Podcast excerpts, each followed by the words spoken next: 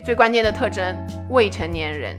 他会感觉因为有特权，所以我要做这个未成年人。我参与了你的过去，还想陪伴你的未来。哎，大家好，欢迎来到最新一期的消费新知，我是 Neil。大家好，我是 Rene。哎，我们今天啊聊一个有点意思的话题，叫做童心消费。那首先邀请 Rene 姐来解释一下啊，什么叫童心消费？童心消费，顾名思义，不要尬笑。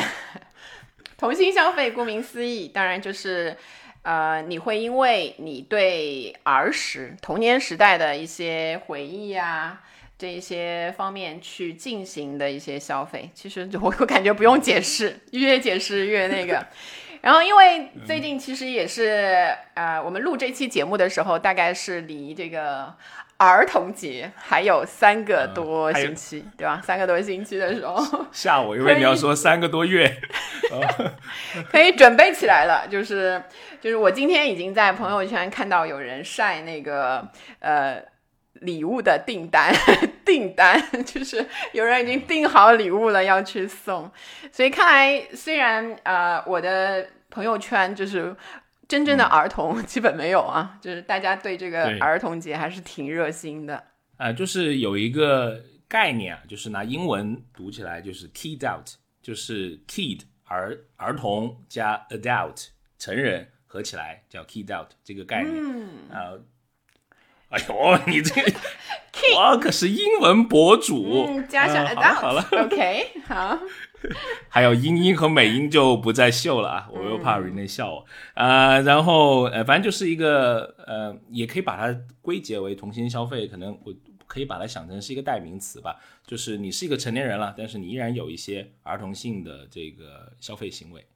对吧？是，所以。在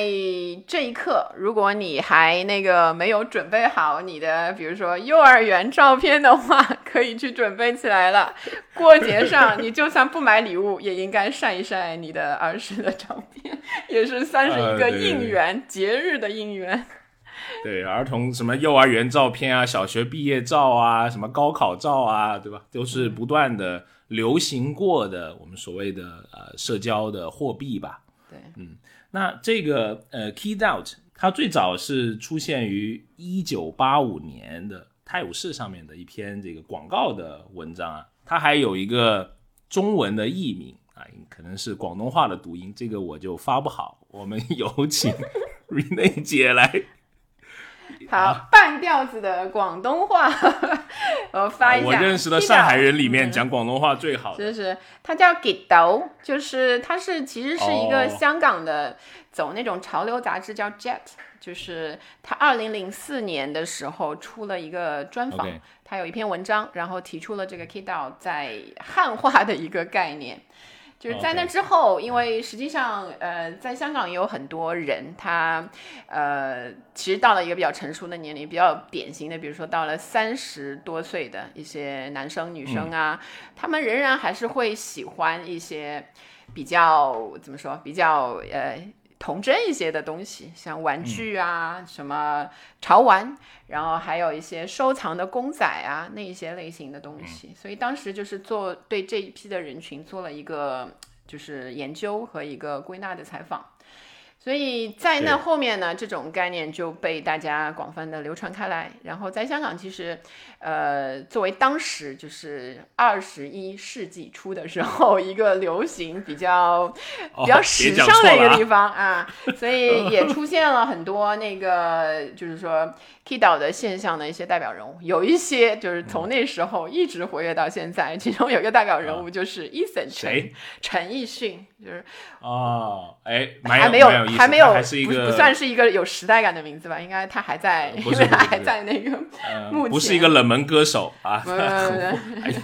孙燕姿已经是冷门歌手了。哎呀。我觉得你，我觉得你说陈奕迅挺好的，他是一个挺具象的一个概念哈。可能我说 Key Down 你没有一个概念，但说陈奕迅，你看他比较鬼马，这个比较的搞笑。你看他的穿衣的风格，如果你去看过他的演唱会，那真的是花花绿绿，就像一个呃大型游乐场一样。所以你看，像陈奕迅这些就是所谓的 Kidult 现象的代表级人物，他也引领了一些潮流。但是大家为什么会接受这样的一种这个现象？尤其是到现在，你可能以前说是三十多岁的开始有这样的童心消费，特别因为他又有。钱可以支持他的这一些消费，然后他又又有又又愿意去消费，而到现在呢，这个同性消费变得越来越年轻，就是你可能刚成年，你又已经去去怀念，你才十九岁，你已经开始怀怀念八九岁的那个时光了，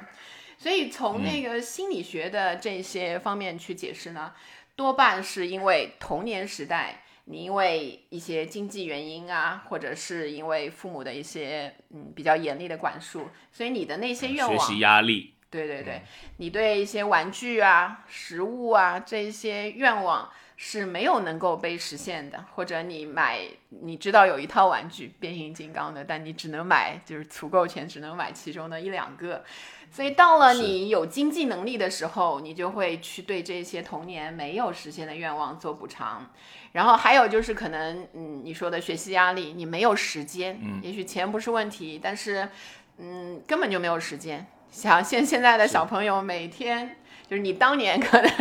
当年你那个高考之前，可能每天也只睡个那个五六个小时，哪有时间再去一些其他的玩乐？所以，当长大了之后，开始有空闲的时间，还有经济能力的时候，你就会开始，开始去尝试去补偿你失去的那些童年的生活。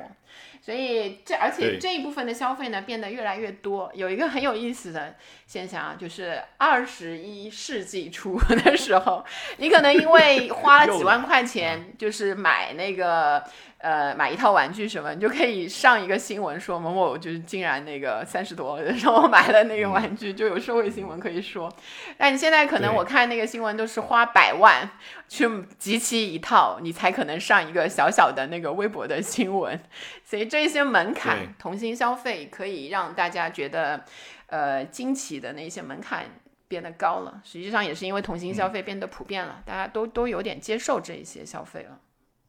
嗯。嗯，是的，其实我自己也有过啊，就是啊，谁还不是个宝宝呢？说，哎呦，哎呦，我的妈呀，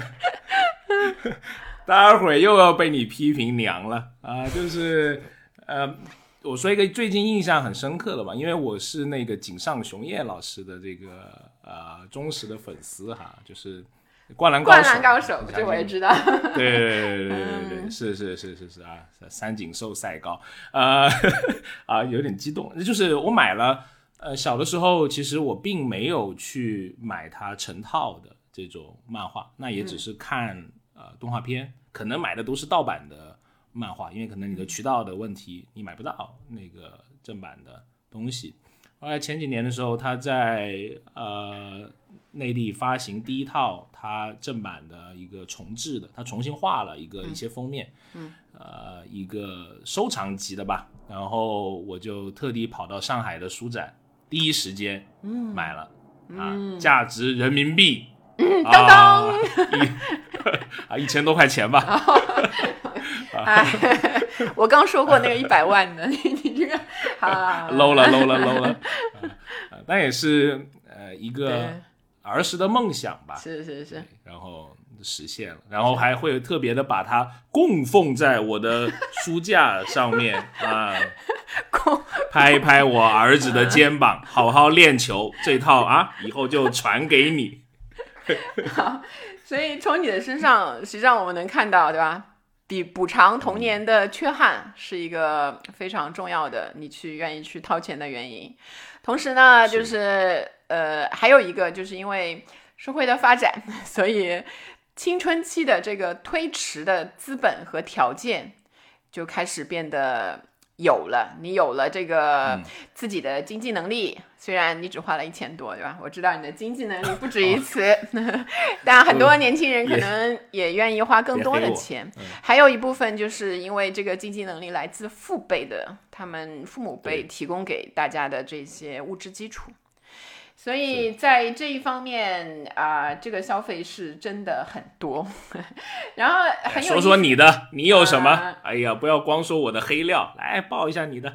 我其实我我我我很奇很有意思，就是对我来说，我我的童年嘛，我是很少看那个二次元那些漫画的，所以我好像直接跳过了那一个年代，所以我到现在就比如我比较容易看文字，但我看那个纸的那些漫画就有点看不太懂。但我很喜欢柯南，然后我也很喜欢一些就是比较暗黑一点的那一些，就是卡通类的那一些公仔啊，或者是绘绘画那一些东西。就有一年，原来你还有这种爱好 啊！原来懂了懂了。好，有一年我去那个好像也是类似这种呃书展或者是什么展的时候，我就看到有一个当时有一个呃漫画家的一个作品，就是他现在也不算特别的有名嘛。但是，但是从来不买这些东西的我，当时就花了三千多块，注意啊，比你多，厉害 厉害厉害厉害，买了一他的一个公仔，然后买了几幅他的那个画，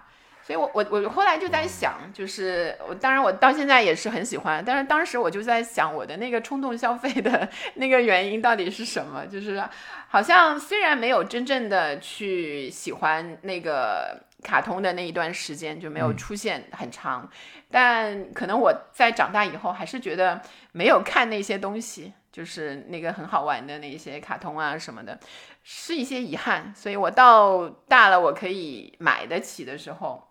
看到自己喜欢的又是以这种形式出现的东西的时候，我会比较呃毫不思索的，就是冲动消费型的掏钱。这个这个这个对。所以，我我其实后来在我们去和很多的那个比较年轻的人聊天，就比如说九零后的，九零九零年或者九零到九五这一段时间出生的那个青年青年朋友们聊天的时候呢，我发现他们也很有意思。有一个女生会告诉我说，最近。就他刚那个呃生完小孩的那一个阶段，他比较多的会看直播，然后在直播里面呢，他 就是冲动型，也是冲动型消费，他买了很多头饰，那些头饰就是他给我看，其实都是 bling bling 的。你一看你就觉得，就是如果以三十岁的年纪带出去，可能不是那么的，就是合适。当然，他就是你带也是也是 OK 的。但如果以一个小姑娘，就比如说十岁左右的小姑娘带，就非常有点像在什么啊呀呀类似这种啊。你还知道这个这个叫啊呀呀吗？对对对，就类似这种。不知道还有没有？但是他在直播看到的时候，他就觉得我必须买下它。就是他好像，然后问了一下，可能也是那个小孩的时候 没有那个满足这一块的那个愿望，所以买这些头饰，实际上他也并不是为了戴，就是因为 bling bling 的那一个色彩唤起了他以前的那些回忆。所以你说童年消费，它实际上有一些消费的是因为你的心理，还有一些消费是消费在你自己的回忆上。嗯，是。然后我觉得可能还有一种是啊，从被访者或者说我们调研来看，我觉得还有一种减压的这种作用，因为小时候大概率、绝大概率还是比现在你会回想是要舒适一些的嘛。嗯，就是如果我们说到呃舒适圈这个概念哈，现在 现在老有人怂恿我们跳出舒适圈，特别讨厌啊，就应该把舒适圈无限扩大，永远跳不出去。这样代表代表那个你有的个人意见啊。呃，人为什么老要折磨自己呢？对啊，就是呃，说回来，就是因为你小时候的那个舒适圈会给你存在你的意识里面的。那你在消费这些的同时，是你想啊，可能是暂时的躲避一些现在的一些压力，去来回这个。我我还记得，就是我在去年就是事业压力比较大的时候，我就会躲在房间里面看井上老师的漫画。哎呀，所以这个就让你有那个减压的那个功能。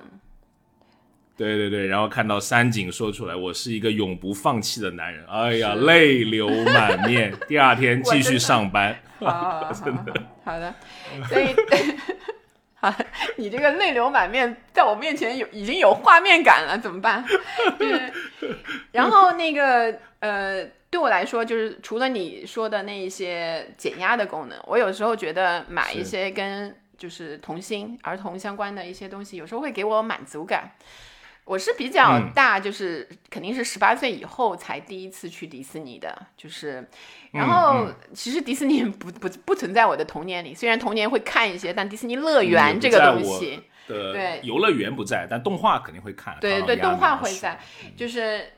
但到了那个迪士尼之后呢，就是我我有时候去，比如说去那个机场还有迪士尼的专卖店。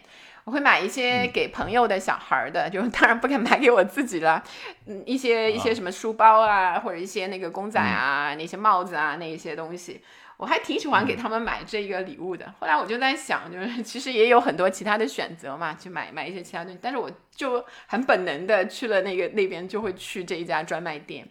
可能它也是给我一个满足感，虽然我没法真正的用到，但是我在购买的时候，就好像对童年童年一些就是想要实现的愿望的一些这个再次的这个满足，这个也是蛮有意思。感觉你以前肯定是个学霸，没有什么时间像我们这种野孩子在外面啊。就就是因为不是，所以就是一个普通的一个人，为什么会有这个 啊？所以相对来说呢，就是到了一直到现在，迪士尼也是我们挺爱去的一个地方。其实不仅是孩子，就是孩子去，当然要有大人带着嘛。你看纯大人的那一些去迪士尼的人也特别多，所以。就是我看那个迪士尼也是今年五一黄金周就刚过去的那个，是的，就携程发了个报告，它是最热的热点啊。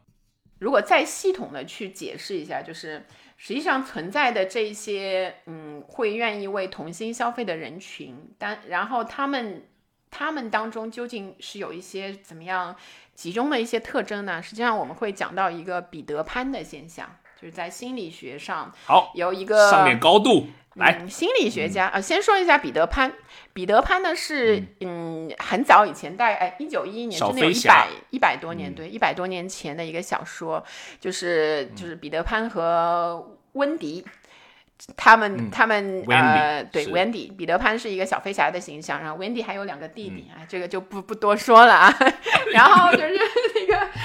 记得很有意思有兴趣的可以去看一下那个，嗯就是那个有卡通电影，好像那个刚才你有说很多也有那个书，对。但很有意思的就是我看的时候，对他们住的那个岛还叫梦幻岛，然后现在被翻译成虚无岛是吗？永虚无岛永无岛，感觉非常 Neverland 是。是好，所以彼得潘是里面的一个形象，就是他是一个永远是一个小男孩的那种形象。然后之后呢，这个彼得潘的这个，它叫彼得潘现象，或者是彼得潘综合症，是心理学家丹凯利在一九八三年提出的一个概念。他当时是写了一本书，就是说那个、应该是叫 Peter Pan 啊、呃、syndrome，然后说什么 man never grown up，男人从未长大，对吧？那个就他当时说的是是一个男性的形象，嗯，但其实际上这个没有性别上的差异，男性女性都一样。是就是说，大概意思是什么呢？就是说他这个人在年龄上已经是一个成年人了，但是在情绪上，有时候或者大多数时候，他没有达到你成年人的承受程度，所以，嗯，你就可以发现他的那个呃主要的特点就是在于，他认为别人对自己的爱会是理所当然的，然后呃他自己呢就是可以不负责任，按照自己的情绪化的去做一些自己想做的事情。所以最关键的特征，未成年人他会感觉因为有特权，所以我要做这个未成年人，可以要求别的照顾，可以自由自在的去买什么东西啊之类的。所以你看在，呃彼得潘的。那我还是要说一点，就是它其实不是一个心理上的问题啊，所以它没有被归在这个疾病疾病的那个范畴，只是呃，比如说我们现在也用它来说一些巨婴现象、妈宝现象，对，就一个人成年人没有达到情绪上的成熟的时候，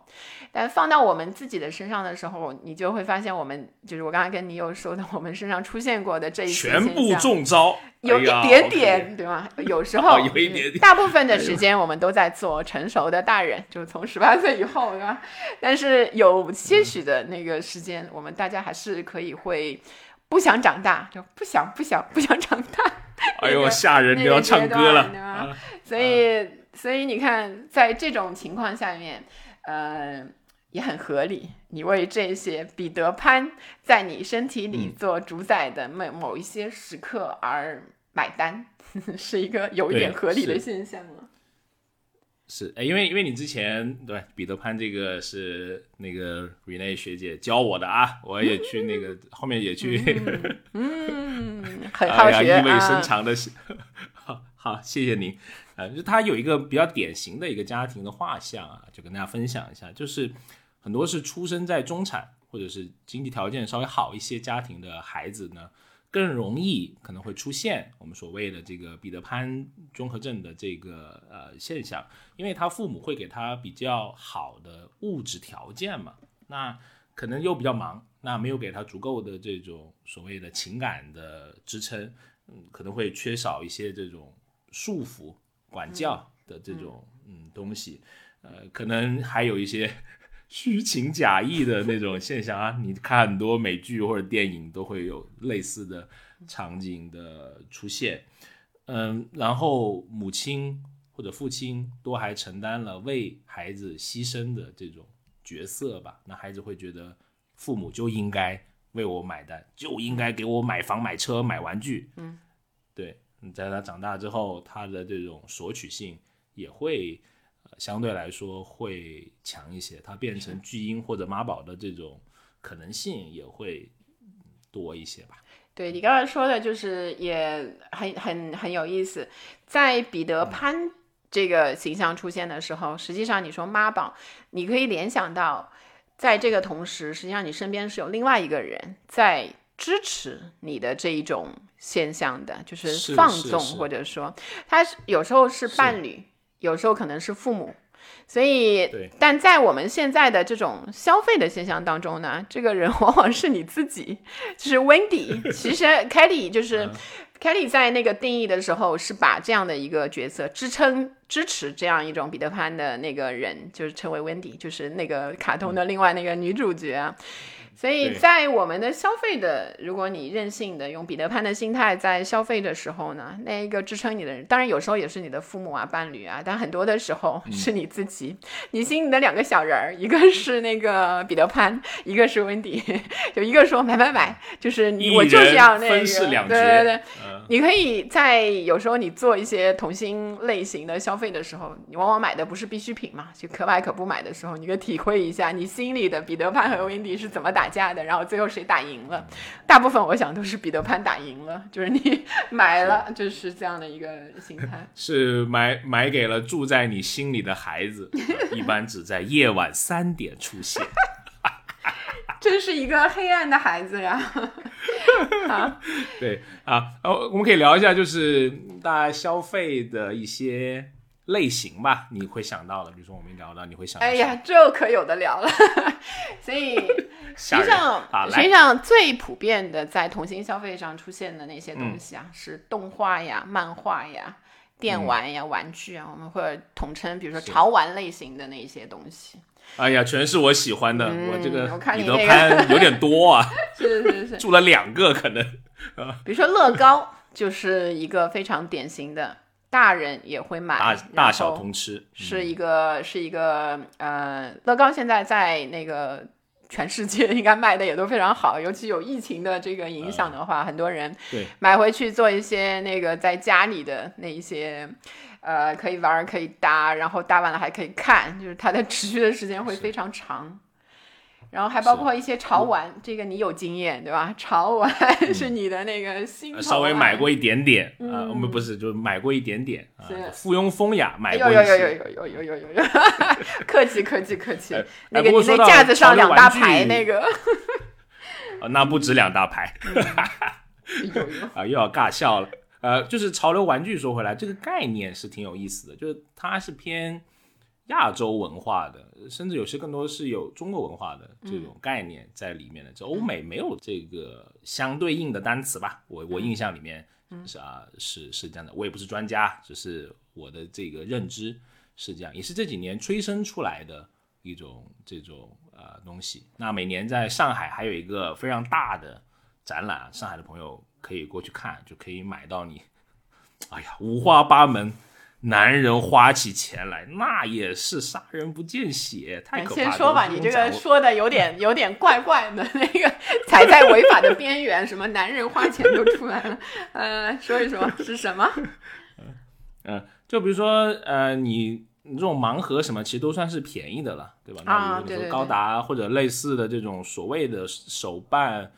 或者是这种呃模型，什么冰人呐，类似都挺贵的，可能一个都要。大几千，甚至更好的一些都要几万块钱，一些收藏级的，对，类似。对，相比之下，盲盒的确是便宜。虽然泡泡玛特也是非常，对对，盆满钵满，非常便宜，是是。呃，泡泡玛特都能上市，那支撑它的也是这种。我觉得有一部分的同性消费会在这个这个里面嘛，而且很多成年人买，他们有一个名那个什么行话叫做什么端盒。就是我不要，我不要选择，我都要。就是我不要搞盲盒了，我一盒端掉，那我什么都有了。对，这个你就让我想起来，就是以前应该是韩寒电影里的那个话嘛，说成呃小孩子才做选择是吗？成年人就是全部都要，对吗？这句话我现在是经常在那个直播里面听到，说我那比如说他有好几种那个颜色什么可以选，你选不出来，全部都要。所以这句话其实在生活里实际上的消费场景当中是反的，就是小孩子为什么要选择？小孩子肯定是因为大人让他选他才选，要真的是小孩子的话，他就都要了，对吗？全部都要，我我喜欢的都买下来的那一种心情。是的，是的，因因为我自己也去会去看过玩具展嘛，因为可能跟之前 有做过动画的经验经历有关系啊，就是我 还是会保留对啊艺术设计啊会稍微有一点啊嗯喜欢嗯在。香港、上海，我去过好好多个这种所谓的玩具展，也去过 China Joy 类似的这种哈。我如果我把它抽象起来看呢，我就觉得它是什么成成年人的娱乐场吧，啊，就是有的看，有的吃，啊，也吃比较少，主要是看、玩、买啊三样这个大结合。OK，所以在里面你通常嗯是可以留连一天的时间吗？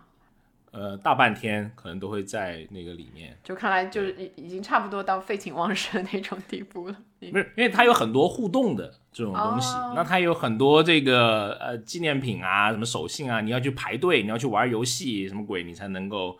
呃得到。其实跟去迪士尼就差不多，也是可以玩。是，所以去那边的话，你通常是比如说有有有计划的一个，你很早会买好票，然后期待这一天，然后就呃有些有些展有些展会，比如说 China Joy 就会这样，因为它会有一个明明显的一个，嗯，对对对对，因为你不会一个人去嘛，那多无聊啊！它是这个那个什么宅男好友之间的一个 一个，OK，很很少很少会一个人，我我反正没有一个人去过，我基本上都是会约一些。啊，志志同道合的，有同心消费的朋友，就一同前往，一同开心花钱啊，差不多是这个。对，我其实没有那个玩具展什么的经验，但是最近应该没带过我太太去，应该没有，都是。就你就觉得这个是你自己要独享的一些私人空间，悄悄咪咪消费，OK，对，然后主要那个消费也不过账，是吗？那个。哎呀，哎呀，同心消费为什么搞得偷偷摸摸的？我老婆也听这个节目的，有点有点吓人。好，来来来，好，那那那个玩具展还有什么有趣的要分享给我们吗？呃，就差不多是这样吧，反正就是一个，反正不便宜，卖的东西都不太便宜。具体多少钱？那个你下线之后再跟老婆交代，对吧？那个好，也没多少钱，就可能每次你就花。几百块吧，大一般都是大几百。如果你买东西的话，那可能呃会贵一些，也是一个青春纪念场吧，可能因为你会看到很多。就是你把它打上这个烙印之后，就感觉那个钱花了花的，就是以千为单位可以。以前以前如果买那个卡通，可能只能以百为单位。还有一些玩具，比如说。铁皮玩具，对吧？我不知道你有没有啊，经历过这个年代没有，没有。哦，那时候我还小。哎呀，啊，其实我也没有特别的经历过，它可能会出现在八十年代再早一些吧，有一些铁皮类的啊玩具。但是很好有意思的是，你在一些餐饮的店啊，比如说一些卖那种牛蛙的店啊，就是各种牛蛙的店，绿油油的 那个，呃，是吗？那个我我记得我有去过一家，对对对，它就会放一个。铁皮青蛙 在那个上面，就你可以有一个是呃发条式的装置啊，你一扭那个青蛙会在桌上跳来跳去的。那在你等候这个餐食的时候，你有一种玩的这种情景嘛？那可能也会把你拉回到你的这个呃。童年的时候啊，然后多点单多消费，我不知道商家对 是不是有这些东西，实际上看起来也好像是个小点缀，其实还蛮有意思。就是包括我吃完之后，我其实已经不太记得那牛蛙是什么味儿了，但那个 铁皮青蛙还存在我的记忆当中很久。我最近我我最近两年，就是我说我小时候很少看那个卡通片嘛，但我到最近几年倒是很有意思。我我今我会去电影院看那些动画电影。就是包括以前，比如说 Pixar 的那一些电影，就是挺感感人的。其实那个还成成人化的，但他比如说成人可以看到自己的那个，小孩可以看小孩的那一个故事。嗯，但还有国产的一些，最近我也变得爱去 那个电影院支持我们的国产动画了。还还我我就是一个可能在周围听到的那一些宣传会多了，比如说像哪吒那个时候，就是我就是因为那个宣传说有多好多好，然后去。然后包括什么以在以前的那个什么大鱼海棠啊，还有那个什么姜子牙那那一些部分的悟空啊，那个好像基本都看了，就是什么还有大护法什么什么那一些，我都没想到自己会在这上面花钱，就是去电影院看，涉猎挺多啊，大护法都看了，嗯啊，蛮适合你暗黑的性格啊，不要抹黑我，真是。所以就你来看，我知道你以前也是对，所以他这些嗯电影的那个大卖，所以在消费上，消费上它会带动一些什么吗？嗯，其实我们现在对动画相关产业的带动，我觉得目力所及啊，我觉得还是比较少的，就是你所谓的一些。IP 制品的输出稍微的少一些，呃，你可以买什么？比如说哪吒特别火，对吧？卖了大几十个亿，那它相关的东西，嗯，你好像似乎就没有怎么能够看到，就还是在本身那个 IP 本身变成电影的那个那个收入，对吗？那你会你会买一些它的相关的东西来收藏吗？就以前你喜欢的那些动画、卡通那一些的类型？会啊，会啊，会啊，呃，就什么手办吧，啊，什么一只耳啊，什么，这个好有时代感啊，有时代感吧，就是可贵了，这个听众一脸茫然，不便宜，啥？反正也不，呃，也也也也也不便宜，是是是，嗯，因为之前的这个呃上海电影美术制片厂会出一些很经典的嘛，是我们那个真正是我小时候看的看的东西。比如说，还有一些电影，它其实是穿越了时间的，就很多年之后有一些重置的。比如说，呃，最近要上的就是《哆啦 A 梦》，不知道你 小时候，你小时候叫什么？我小时候叫机器猫啊，其实不叫哆啦 A 梦。我们当时叫机器猫，哎，你你那时候叫哆啦 A 梦，你比较年轻。没没没没，我们时候也叫机器猫，或者叫呃叮当猫，小叮当。对对对，比如说台湾或者香港版的那个那些。对对对对是，然后你会终于会发现大雄和静香要结婚了，看那个宣传的，对，胖虎哭晕在厕所，对，那那我觉得他的那个宣传语挺有意思的，我觉得跟那个童年消费挺契合，他叫我参与了你的过去，还想陪伴你的未来，对，哇你看这个。对，感动之余，感动之余，你就想一想，就是赤裸裸的在利用你心中的彼得潘。哎呀，我是不是太残酷了？把大家的那个，这是一个咒语是吧？咯啦咯啦然后那个彼得潘就出来了，买买消费，哎，去看去看，就是就感觉啊，就是必须得花钱。好。所以我们刚才讲的，就比如说是玩的那一些、看的那些东西，实际上在同心消费的那一块是在食品类的，就你可以，嗯，你可以在 你比如说二十年、十年之后吃到你小时候常吃的那些东西，也会让你带来一些消费的冲动。对，对我来说就是呃，上海的一个一个比较有名的牌子大白兔。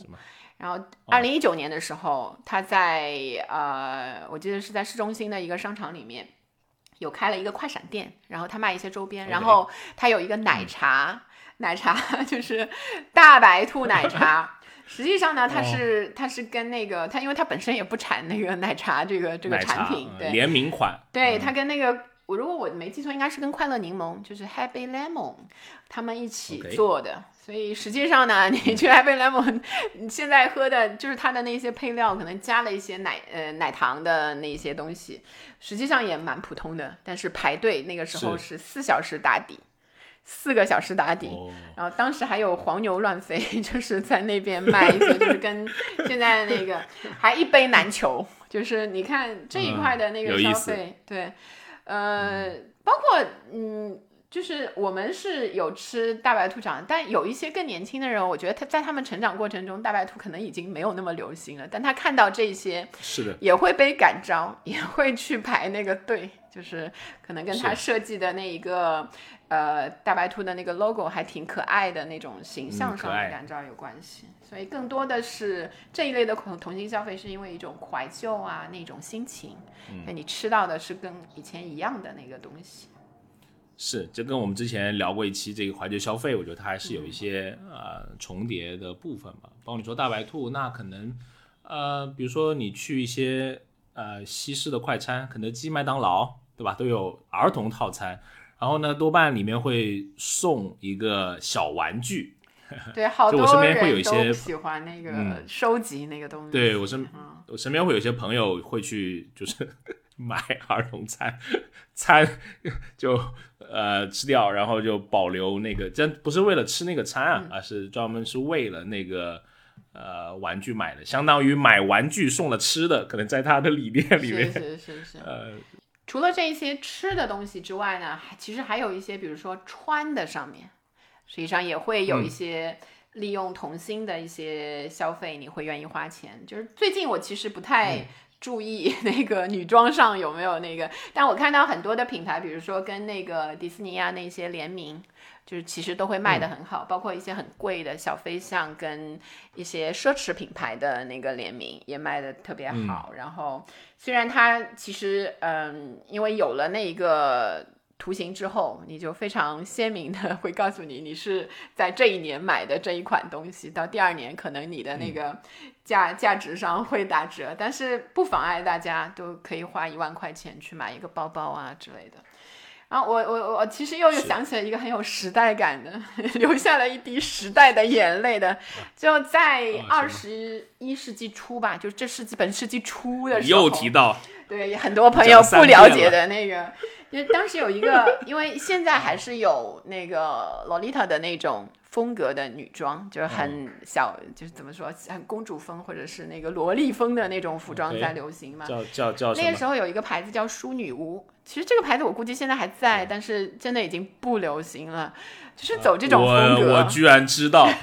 哎呀，就。他们的那个 模特模特都是很脸谱化的。对对对，其实，在当时看着，现在你如果以当时的眼光，包括你即使以现在的眼光看，就是也不太土。他也走在一种非常奇妙的一种不违和感，就是在当时，嗯，他卖的非常贵，就是洛丽塔的这种样子的，就是繁复的花边啊那一些东西，就是，但当时卖的还挺好的。就虽然现在可能有其他的类型的，就包括那个网购的那种萝莉风的服装开始流行，然后价格也下来之后，那当时就会有人，因为我记得如果当时一个比如说大学毕业生比较找到一份比较好的工作，可能也就四千块钱的工资的话，他的一条裙子可以卖到五六百，其实挺贵的。那个时候你一个月才能买几条裙子而已，但也会有很多人去买。但它的那个定位呢，你会觉得它可能是起码是二十五岁以上的那个女性，有一定的那个经济基础的。但它的那个服装的样子又是那种十八岁左右，就可能更小一些的那个样子。嗯，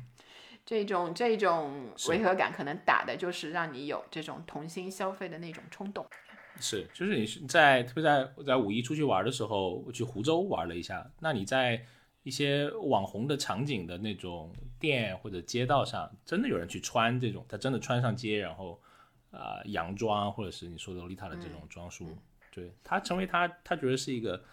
正常的一个一个一个一个穿着吧，是是是，嗯，好，所以针对童心的消费，除了我们刚才说的那个潮玩呐、食品类啊或者服饰类啊。之外，还有一个其实挺模糊的，但是你会感到的，就是一种氛围感。我们现在很爱说的这个氛围感、环境类型的这个消费。所以最大的这个氛围感的消费，对吧？就是迪士尼，就我刚才说到的。非常，这这个公司特。我来说一说它的 log slogan 啊，我自己。全世界都在催你长大，只有迪士尼在保持你的童心。不过要加钱，就是迪士尼的门票是不是人家 slogan？后面我加的那个，就是哦，呃，迪士尼的门票真的是一年 再比一年就是在涨价，然后不便宜。对，你大概的去玩一次，如果真的就是你你两个人去玩也好，你一家带上小孩也玩也好，我看很多就是最近给出的那个预算是五千以上。其实真的不便宜，但是呃，是还是很多人去了之后，就是觉得它真的保存了你流连忘返。对它的那个，还有一个我见过的比较有意思、有印象的，就是在那个新加坡的樟宜机场，它有一个非常高的对一个旋转的滑梯，它可以从三楼直接到一楼，就是它你可以把它看成是一个交通工具，它它真的是一个滑梯。然后当时我记得是你消费满了多少。就可以再给你划一次，就划一次，你就看到很多，因为机场其实是一个很成熟的地方，很多商务人士 是商务人士去滑滑梯，你就觉得很有意思。对，西装鼓鼓笔挺的那一种那个商务人士 去玩那个，你就想阿玛尼都划破了，哎，无所谓了，为了童心，就是实现有机会的时候，然后为了发张朋友圈是场景的时候你。就还挺愿意去花，比如说消费一些，然后给你一个机会去花的。还有包括就是现在，我我我我有时候会猎奇型的去一些主题餐厅，就是啊什么七零八零，我没有对对，我没有把它放在那个食品类的消费，因为你会发现那个食品本身呐，就真的还挺粗糙的，就大部分的，就百分之五十以上都挺粗糙的。我有去过一个小丸子的餐厅，就包括什么柯南啊、小丸子、樱桃小丸子，OK。你就会发现这一类的动画的餐厅，因为也没有什么可以真实化的东西嘛，所以它的它的大部分都是在氛围，就是把环境布置的挺那个，有很多的那个人像在那可以拍照啊，或者是一些东西。但食物本身上，它真的很粗糙。它它的那个所谓的小丸子是什么呢？就是它的比如说饮料上插的那一个吸管上面有一。张纸片印着小丸子的头像或者爷爷的那个 头像，就是类似这样的一种做法。就我很想吐槽，当然我觉得去还是有意思，但是这个消费的话，我大部分的钱实际上都是花在那个氛围上。就我因为这这一部分的这个溢价，我买到了那些可以发朋友圈的那些环境，或者是那个不代表我真正的享受的东西值这一些价格。是。哎，他有时候他装装修也会挺有劲嘛，就是有一些八零九零主题的氛围感，装修成教室，把你啊，还有黑板什么值日生谁谁谁，类似这种啊，把你拉回到那个场景里面去去消费。就对，然后应该我看这个八零九零七零什么。都是在各个城市，我不知道都是同一家连锁，还是每一家每一个城市都有这一部分的人群去，就是它更多的其实打的是怀旧嘛那一种，嗯，但还都开的挺好，没关，我感觉这个人群还是在不断的有增长，嗯，所以你看我们当刚才说的那些产品类的这些消费嘛，实际上在营销上来看的话，就是。我们可以看出一点，就是这些成年针对成年人的同性消费都有溢价，但我们消费者也愿意为这一些溢价来掏钱。买单对，嗯迪士尼的门票啊，所有的那些花费啊，嗯你去买那个什么呃什么导游啊，这一些都要另外的花钱。嗯但是这些钱你觉得还挺值得的，因为你可能一年就这一天可以做一次小宝宝，对吧？所以还是嗯，就说。迪士尼是在帮你保存那个童年的这个梦想，但是它的整个的那个花的钱在催你不断的成长，多赚钱，明年再来。这个彼得潘太讨厌了，老要花那么多钱。是是是。除了那个、嗯那一些呃，我们说成功的，像迪士尼给你带来的那一些氛围感啊，所有的餐厅啊、主题餐厅那一些，其实我以前看过有一些不太成功的那个 crossover，就是他用一些嗯，呃联名联名。但是，比如说村上隆就是一个很有意思的，他其实不存在我们的童年里，就是他的太阳花也好，什么也好，就除了很小的那些现在的小朋友，他可能童年就看到村上隆，我的童年肯定没有村上隆，但是他现在就是是他的那个设计就是。至少，嗯，给给人的因为太阳花啊那一些嘛，就是色彩鲜艳，嗯。然后简单，有冲击力，嗯。这个感觉上它和很多的产品就做了那个呃 crossover，然后比如说嗯他曾经跟一个国产的那个化妆的品牌，嗯，做过一个 crossover，然后美妆品，但是它 slogan 叫童心童颜，用幼稚力征服世界，就这一个 slogan，当时我就觉得有点怪怪的。就就我个人的观点啊，就没有打动到我。可能你不是他的消费者，没有打动到我，啊就觉得这个好像一个好像我的童心消费不应该用在化妆品上，化妆品是我成为大人的一个，你知道，一个一个好像一个门槛，我开始化妆了，我好像进入这个成人的世界了。那你又用这个要嗯要我用这个幼稚力来征服世界，不知道该怎么怎么去征服的那一种感觉。薅土征服。那那因为有些商家他会为了呃刺激这个消费嘛，他会可能有时候会模糊或者淡化一些成人和呃儿童商品之间的一些呃差别。因为我自己看小红书，有时候就会看到有一些博主呃就去那个买那种叫什么有一些快消品牌里面的那那那一呃些那个对对童童装对，以前还有新闻对吗？来穿对对对，就不准不准在 试衣间成人试穿童装。对，他会他会鼓励消费者去买一些幼稚的商品。当然，有一些商家他比较嗯。怎么说？比较厚道一点，他出两种产品，就是是你大人的那个儿童化的产品。当然，有呃一些他就、对他就模糊了，你就买大一点的，或者你直接去买儿童的那一些东西。而且这个里面，嗯，当你把消费的场景拉回到呃童真年代、童心的时候，消费者所产生的购买行为往往是即刻的，嗯，就是你会很快的会想去拥有它。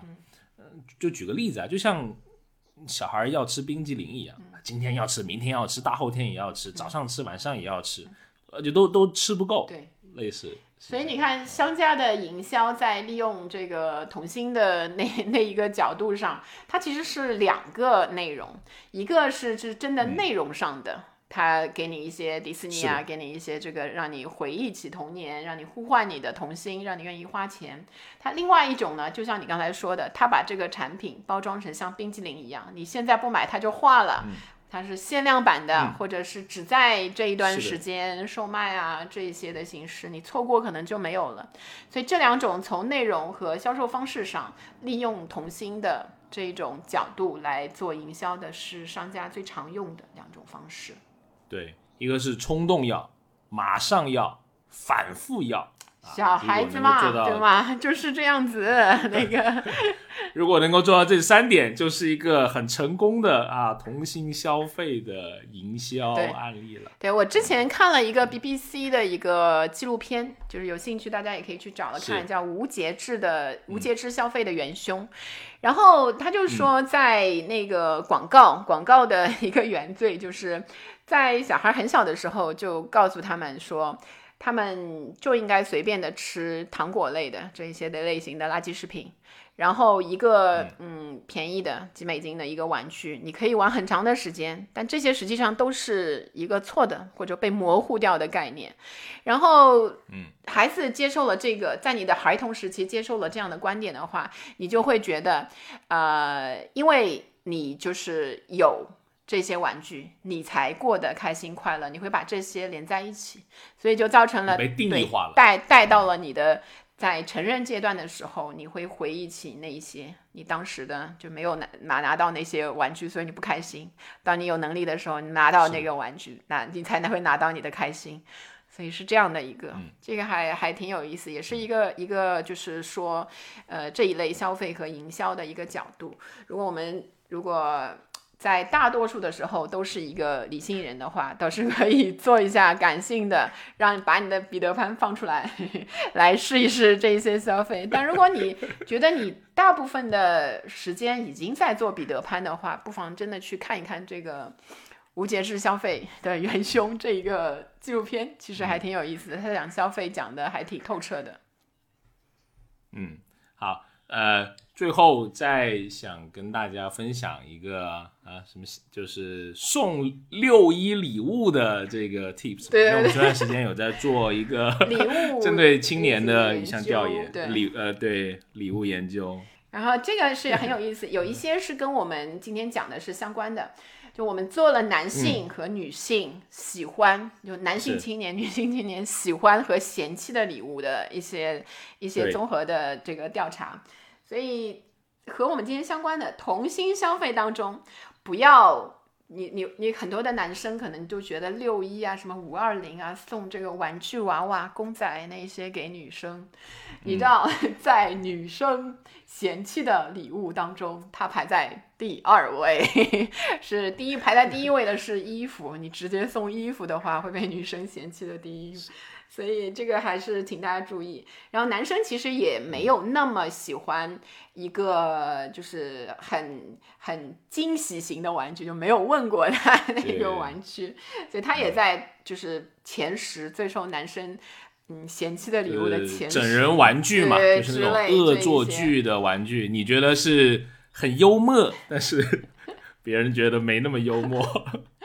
呃。但最受男生跟女生欢迎的礼物的那个前三位，其实还都挺在意料之中的。女生的是口红、香水，还有红包；男生最受欢迎的是手机、电脑、数码配件。天哪，就是这一些，这一些东西。是，所以，所以瑞内姐六一节你知道了啊？啊，六一节我那个可能要关机几天。哎，所以你看，其实男生的这个礼物会更贵，相对来说。哎，你这样一说，我一比的话，还真是哎，这手机列在 number one，真是太会要手机、电脑，对啊，顶顶一箱口红。女生的第三位是红包，就是还是挺 挺那个，挺挺实际的那一种选择，对吧？丰俭由由你，但是那个记住，嗯，口红、香水和红包是 top 三。对，把购物权交给那个你心仪的女生，也是一种比较保险的呃这个送礼的选择吧。嗯，好，那我们今天啊就差不多是这些。那也希望大家跟你内心的这个彼得潘呐、边迪啊啊做个好朋友，不要让他们乱跑出来 啊。偶尔偶尔也放他们出来一下，这个抚慰自己 焦虑的这个呃心境，让自己的生活就是还是要大家还是要稍微的放松一些的嘛。对，该花就花，但是呃还是保存着理智在在你的那个心头，对吧？那个。我以为你要说该花就花，开心就好。这个月有好多的节日，好好。那如果你对我们说的内容感兴趣，类似像消费的一些新趋势、新数据，非常的强烈的建议你关注我们消费新知这个节目。那我们每周呢啊会出一期新的节目啊，就这两天啊。很激动啊啊！我比较激动，Rene 他看过了这个大风大浪，他不他不激动了。啊，我们被类似像小宇宙等这些很优秀的平台有推荐上了这个首页的热门，啊，很开心，大家给我们的这些啊很好的、很有意思的、很有见地的一些评论，特别有帮助。那如果你对我们今天讲的内容有你感兴趣的，或者你花过哪些有意思的重新消费啊，也欢迎大家在这期节目里面啊做评论。好，那我们就下一期再见，再见，拜拜。